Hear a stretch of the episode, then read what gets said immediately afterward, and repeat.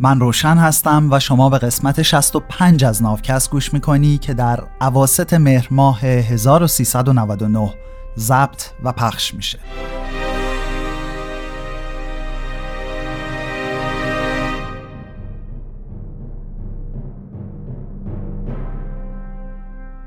چیزی که در حال شنیدنش هستی ترجمه مستقل من از کتاب سیپینز نوشته یووال هراریه امید نافکست این دفعه اینه که اخلاق به جامعه ما برگرده و با همدیگه به عدالت رفتار کنیم. این قسمت و اونها به خوبی و خوشی تا ابد زندگی کردن. این 500 سال اخیر شاهد رشته هایی از انقلاب های نفسگیر بوده. زمین تبدیل به یک کره متحد بوم شناختی و تاریخی شده. اقتصاد به صورت نمایی یا همون تصاعدی رشد کرده و امروز بشریت داره از ثروتی لذت می‌بره که قبلا فقط تو داستان جن و پری بوده. علم و انقلاب صنعتی قدرت‌های فراانسانی و انرژی‌های عملا نامحدود به گونه انسان داده. نظم اجتماعی، سیاست، زندگی روزمره و روانشناسی انسان کلا زیر و زبر شده.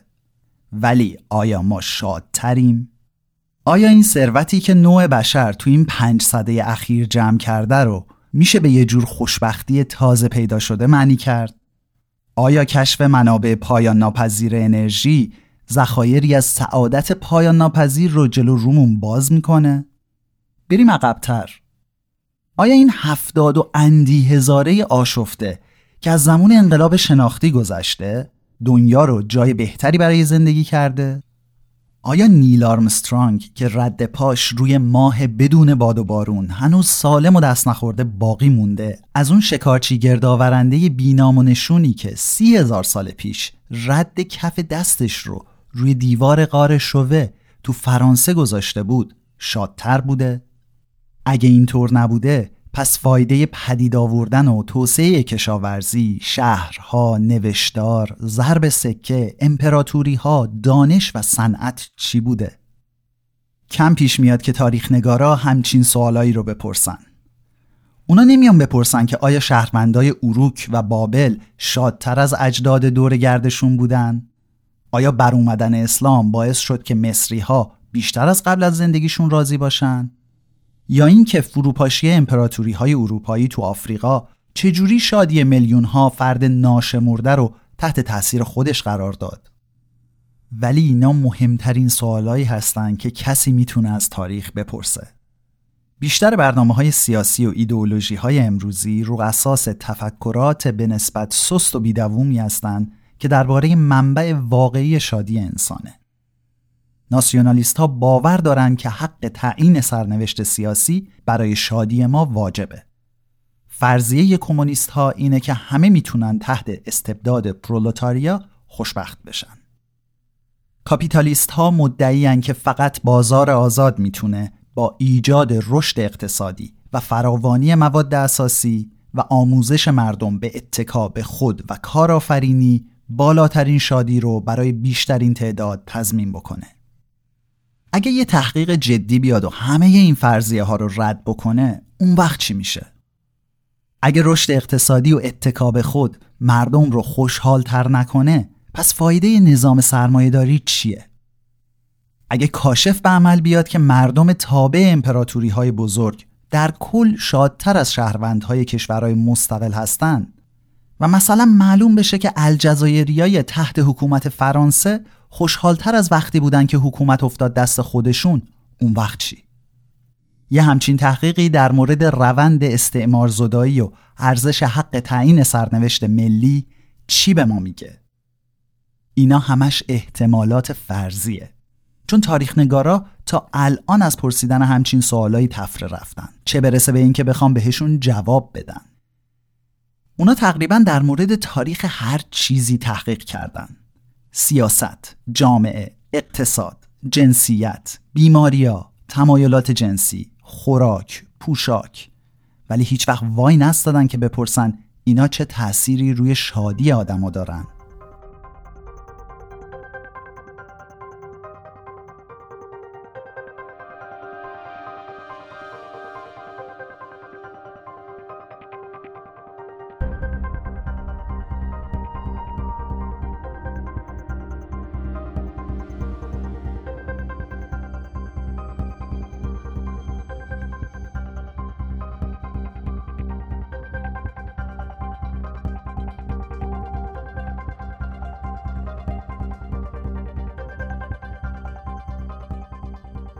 با اینکه یه تعداد کمی تاریخ بلند مدت شادی رو مطالعه کردن تقریبا هر پژوهشگر و هر آدم غیر متخصص دیگه ای یه مقدار پیشفرز گنگ ازش داره.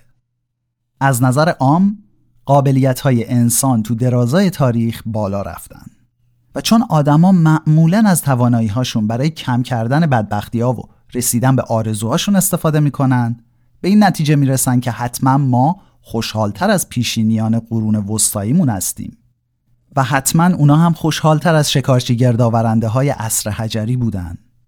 ولی همچین محاسبه و تخمین تصاعدی قانع کننده نیست. ما قبلا دیدیم که توانایی ها، رفتار و مهارت های نو لزوما آدما رو به یه زندگی بهتر نمیرسونن. وقتی که آدما تو انقلاب کشاورزی مزرعه داری رو یاد گرفتن، قدرت جمعی اونا برای شکل دادن به محیط و دوروبرشون بالا رفت. ولی زندگی تک به تک خیلی از آدما سختتر شد. کشاورزا باید سختتر از دورگردا کار می‌کردن که چی بشه که تازه خوراکی های متنوع و مقویتر کمتری از اونا گیرشون بیاد دیگه این که اونا در معرض بیماری ها و بهرهکشی خیلی بیشتری قرار گرفتن همینطور گسترش امپراتوری های اروپایی قدرت جمعی بشریت رو خیلی بالا برد این کارو هم با به گردش درآوردن اندیشه ها، فناوری ها و محصولات زراعی و باز کردن مسیرهای تازه‌ای برای تجارت انجام دادن ولی این اتفاقا هیچ خبر خوبی برای میلیون ها نفر از مردم آفریقا، بومی های آمریکا و محلی های استرالیا نبود. اگه گرایش اثبات شده انسان به سوء استفاده از قدرت رو در نظر بگیریم خیلی ساده دلانه است اگه باور کنیم که هرچی قدرت و نفوذ آدما بیشتر بشه شادتر هم میشن. بعضی از منتقدای این نظر سمت کاملا مخالف ماجرا وای میستن.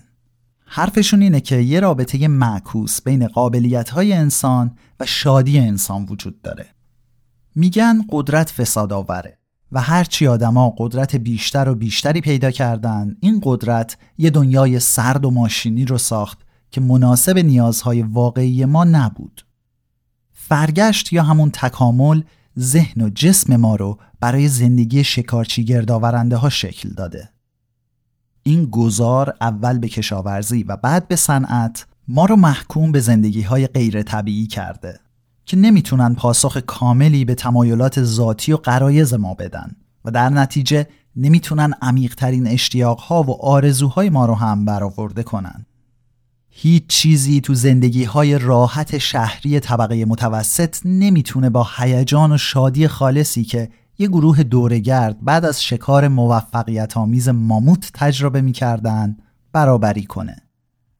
هر اختراع نوی فقط میاد و یک کیلومتر دیگه بین ما و باغ عدن فاصله میندازه. پرانتز باز باغ عدن یا گاردن آف ایدن که بهش بهشت زمینی یا پردیس هم میگن. تعریف و تفسیر این بهشت زمینی که ظاهرا آدم و حوا اونجا زندگی می‌کردن جزو باورهای دین یهوده و تو کتاب عهد عتیق اومده که خب این بخشی از باورهای مسیحی ها هم هست. بعد تو چند تا از سوره های قرآن هم مثل سوره تاها آیه 76 هم عبارات جنات عدن اومده. یعنی همه ادیان ابراهیمی بهش باور دارن. یه احتمالی هم وجود داره که این واژه از زبون سومری یا اکدی وارد عبری شده. بعضی هم احتمال دادن که اصلا این داستان کلا از اساتیر سومری وارد ادیان ابراهیمی شده. مثل حدسی که در مورد داستان طوفان نوح می‌زنن که از اساتیر سومری به یهودیا رسیده و بعد مسیحیا و بعد مسلمونا. حتی خیلی ها سعی کردن از روی توصیفات این باغ جاش رو حدس بزنن. مثل اینکه تو توضیحات این جا گفتن که سرچشمه چهار تا رودخونه خیلی مهم نزدیک این باغه. ولی خب اغلب محققا باور دارن که اینا همش افسانه و استور است. پرانتز بسته.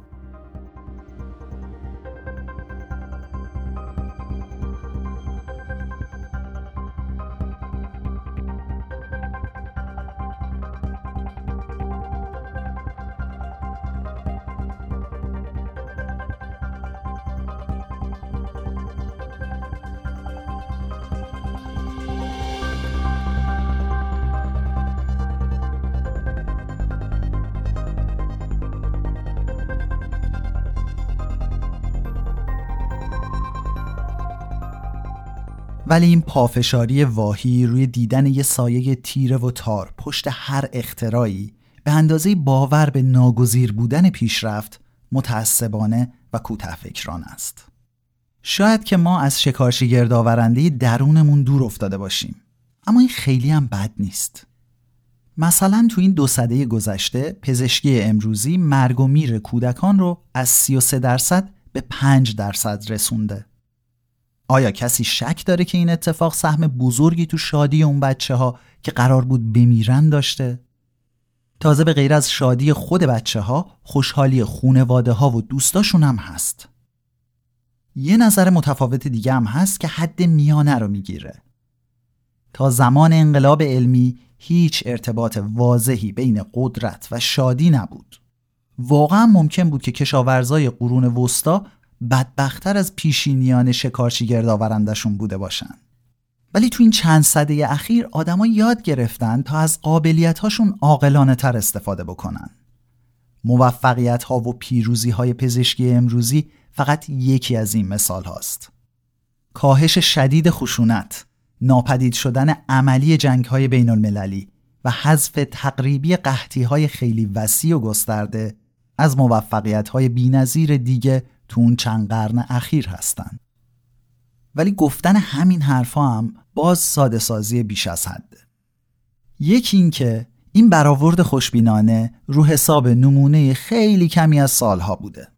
بیشتر آدما تا قبل از سال 1850 نتونستن از محصولات پزشکی امروزی فایده ببرن و این کاهش شدید تو مرگ و میر کودکان یه پدیده قرن بیستمیه.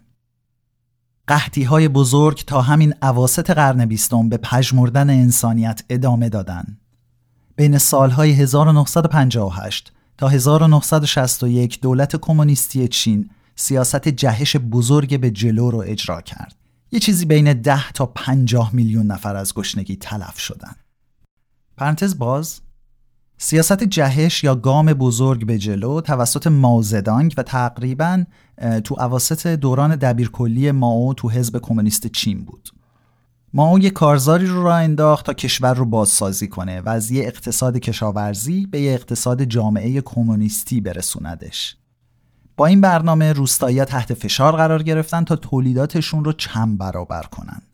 ولی خب شرایط برای این کار اصلا آماده نبود و مقامات محلی هم از ترس هی آمار می‌دادن که بله بله تولیدمون رفته بالا. در صورتی که دار و ندار روستایی ها رو می‌گرفتن و چیزی برای خوردن نمیموند. اینجوری شد که بعد از مرگ 10 تا 50 میلیون نفر قحطی بزرگ چین تبدیل شد به بزرگترین قحطی طول تاریخ بشر. پرانتز بسته.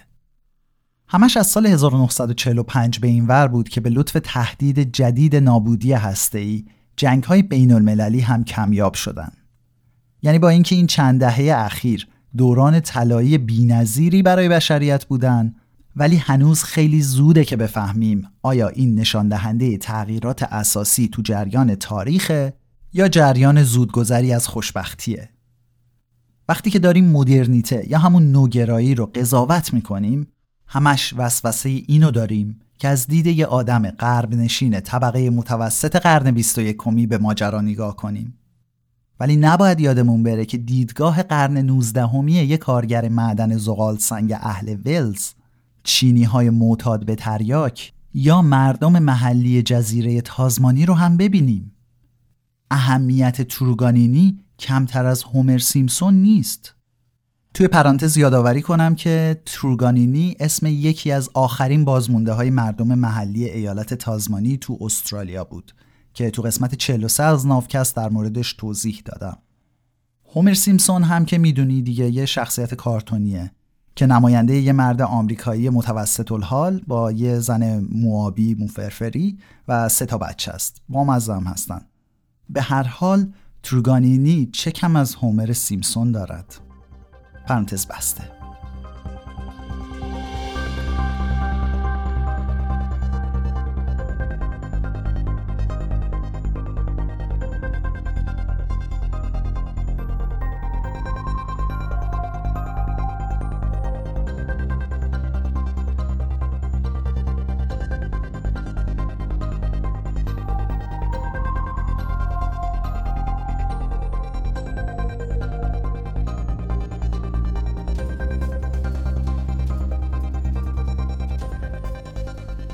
دوم اینکه حتی ممکنه بعدا کاشف به عمل بیاد که این دوران کوتاه طلایی نیم قرن گذشته کشتگاه دانه های فجایع آینده باشه.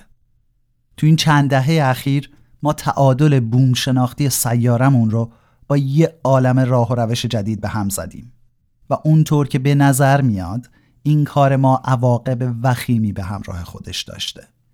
شواهد زیادی نشون میدن که ما داریم بنیانهای موفقیت و رفاه بشر رو توی عیاشی دست جمعی و سور بزرگ با بیملاحظگی مصرف می‌کنیم.